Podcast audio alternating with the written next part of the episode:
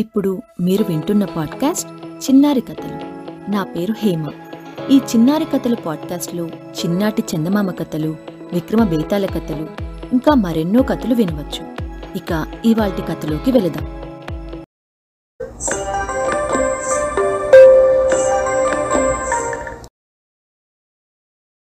కట్న పిశాచాలు.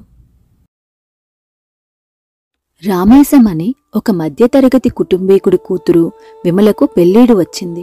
ఇద్దరు ముగ్గురు విమలను చూసి వెళ్లారు. వాళ్లకు విమల నచ్చింది, కాని రామేశం ఇవ్వజూపిన కట్నం నచ్చలేదు.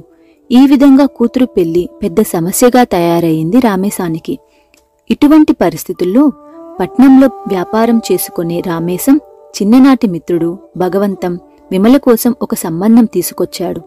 పెళ్లి కొడుకు శంకరానికి పట్నంలో ఉద్యోగం. అతడి తల్లిదండ్రులు పల్లెలో వ్యవసాయం చేసుకుంటున్నారు. బాగా స్థితిమంతులు. వాళ్లకు విమల నచ్చింది. అయితే 10,000 కట్నం ఇవ్వాలని, పెళ్లి ఘనంగా చేయాలని పట్టుబట్టారు. రామేశం భగవంతాన్ని పక్కకు తీసుకువెళ్లి, నా పరిస్థితి ఏమిటో నీకు తెలుసుండి కూడా నా తాహతకు తగిన సంబంధం తీసుకురాక ఇటువంటిది తెచ్చావేమిటి? వీళ్లతో నేను తూగగలనా అన్నాడు. భగవంతం చిన్నగా నవ్వి, పెళ్లి ఖర్చులు నువ్వు పెట్టుకో, ప్రస్తుతానికి కట్నం డబ్బు 10,000 నేను సర్దుతాను. 5-6 ఏళ్లలో కొద్ది కొద్దిగా నా అప్పు తీర్చు. కుర్రవాడు బుద్ధిమంతుడు, అమ్మాయి సుఖపడాలన్నదే నా తాపత్రయం అన్నాడు. భగవంతం పూనుకోవడంతో విమల పెళ్లి కుదిరిపోయింది. 15 రోజుల్లోనే ముహూర్తం. రామేశం పెళ్లి పనుల్లో మునిగిపోయాడు. భగవంతం సర్దుతానన్న కట్నం సొమ్ము ఇంకా సర్దనే లేదు. మర్నాడు సాయంత్రానికి పెళ్లివారు దిగనే దిగుతారు. రామేశం కట్నం డబ్బుల కోసం స్వయంగా పట్నం బయలుదేరాడు. అతను భగవంతం ఇల్లు చేరేసరికి సాయంత్రం కావస్తున్నది. అన్ని పనుల్లో ఉండి స్వయంగా వచ్చిన రామేశాన్ని చూసి భగవంతం ఎంతగానో నొచ్చుకొని, ఎంతో ప్రయత్నించినప్పటికీ రావలసిన డబ్బు చాలా ఆలస్యంగా ఈరోజే చేతికి వచ్చింది. రేపు మా అమ్మ ఆబ్దికం అయ్యాక డబ్బుతో బయలుదేరి వద్దామని అనుకున్నాను అన్నాడు. భగవంతం ఇచ్చిన డబ్బు సంచిని మొలలో దోపుకొని, రామేశం నాకు అవతల 1,00,000 పనులు ఏమీ అనుకోకు అని సంతోషంగా అక్కడి నుంచి తిరుగు ప్రయాణం అయ్యాడు. అయితే బాగా పుత్తుపోవడంతో అతడికి బాడుగ బండి ఏమీ దొరకలేదు. పట్నం నుంచి వాళ్ల ఊరు చేరడానికి గచ్చపొదలతో మద్దిమానులతో చిందరవందరగా ఉండి ఒక చిట్టడవి దాటవలసి ఉన్నది. రామేశం చీకట్లో కాలిబాట వెంట నడుస్తుండగా ఒక మద్ది చెట్టు చాటు నుంచి ముసుకు దొంగ ఒకడు మెరుపులా ముందుకు వచ్చి రామేశానికి కత్తి చూపుతూ, కిక్కురుమనకుండా నీ దగ్గరున్నదంతా ఇచ్చేయి అన్నాడు కరుకు గొంతుతో. రామేశం నోట మాట రాలేదు. దొంగ రామేశం దుస్తులు తడిమి డబ్బు సంచి తీసుకుని చీకట్లో కలిసిపోయాడు. ఇక తన జన్మలో కూతురు పెళ్లి తలపెట్టడం కల్ల అనుకుంటూ పొంగుకు వచ్చే దుఃఖంతో రామేశం ముందుకు నడవసాగాడు. ఒకచోట దారి పక్కనే ఉన్న పాడుబడిన గుడిసె ముందు 2 పిశాచాలు చలిమంట వేసుకుని కబుర్లు చెప్పుకుంటున్నవి. వాటి మాటల్లో విమల ప్రస్తావన రావడంతో రామేశం ఆశ్చర్యపోయి ఒక చెట్టు పక్కన నిలబడి వాటి మాటలు వినసాగాడు. ఎలా అయితేనే రేపు రాత్రికి విమల పెళ్లి జరగబోతున్నది అన్నది ఒక పిశాచం నవ్వుతూ.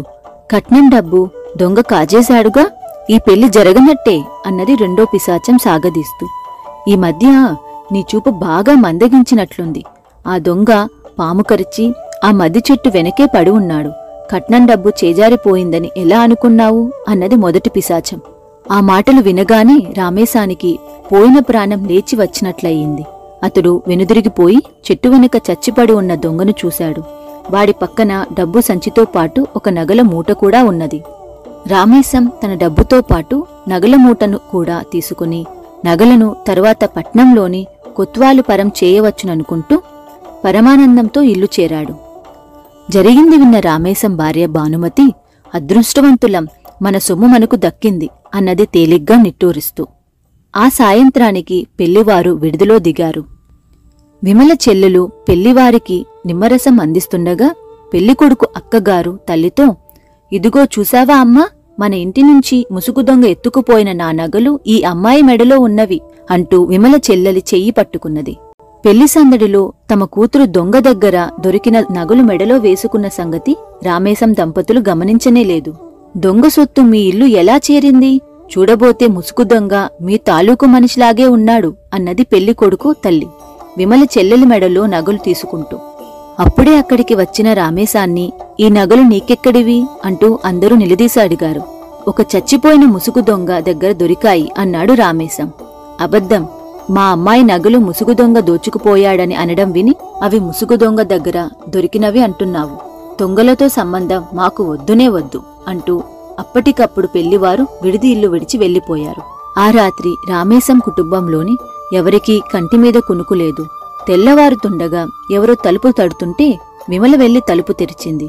గుమ్మంలో పెళ్లికొడుకు శంకరం. ఇంతలో రామేశం, భానుమతి లేచి అక్కడికి వచ్చారు. శంకరం వాళ్లతో, మీకు అభ్యంతరం లేకపోతే అనుకున్న ముహూర్తానికి మీ అమ్మాయిని పెళ్లి చేసుకుంటాను, కట్నం ప్రసక్తి మాత్రం తేకండి అన్నాడు. ఆ విధంగా విమల వివాహం నిర్విఘ్నంగా జరిగిపోయింది. ఆ సాయంత్రం విమల శంకరాన్ని, ఒక సంగతి అడుగుతాను, అందరితో పాటు వెళ్లిపోయిన మీరు మనసు మార్చుకుని వచ్చి కట్నం తీసుకోకుండా నన్ను పెళ్లి చేసుకోవడానికి కారణమేమిటి అని అడిగింది. అందుకు శంకరం చిన్నగా నవ్వి ఇలా చెప్పాడు. తల్లిదండ్రులతో పాటు తిరుగు ప్రయాణమైన శంకరం వాళ్ల ఊరు వెళ్లడం ఇష్టం లేక పట్నం వెళ్లి ఉద్యోగంలో చేరిపోదామని ఒంటరిగా బయలుదేరాడు. చిట్టడిలో ఒకచోట చితుకుల మంట దగ్గర కూర్చుని కబుర్లు చెప్పుకుంటున్న రెండు పిశాచాలు అతడి కళ్లబడ్డాయి. శంకరం మెల్లగా ఒక చెట్టు చాటుకుపోయి వాటి మాటలు విన్నాడు.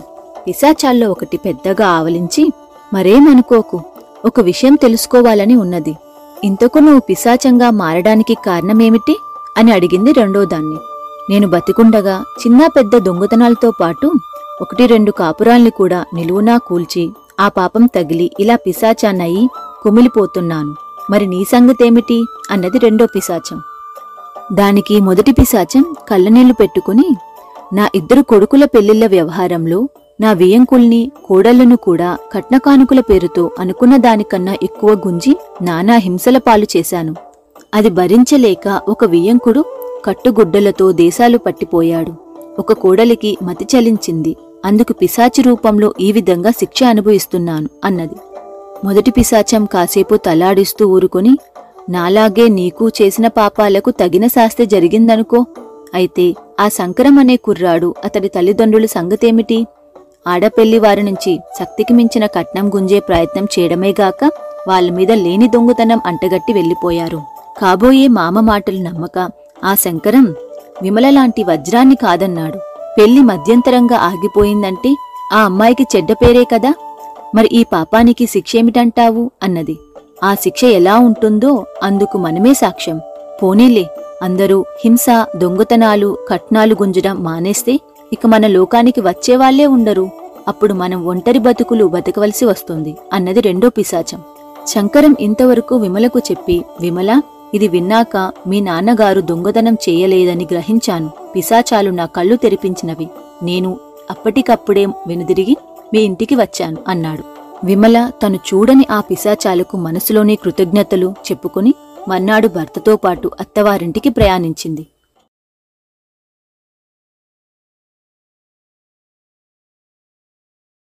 మీకు కనుక ఈ స్టోరీ నచ్చినట్లుంటే చిన్నారి కథల పాడ్కాస్ట్ని ఫాలో అవ్వండి. అలానే మీ ఫ్రెండ్స్ అండ్ ఫ్యామిలీకి షేర్ చేయండి.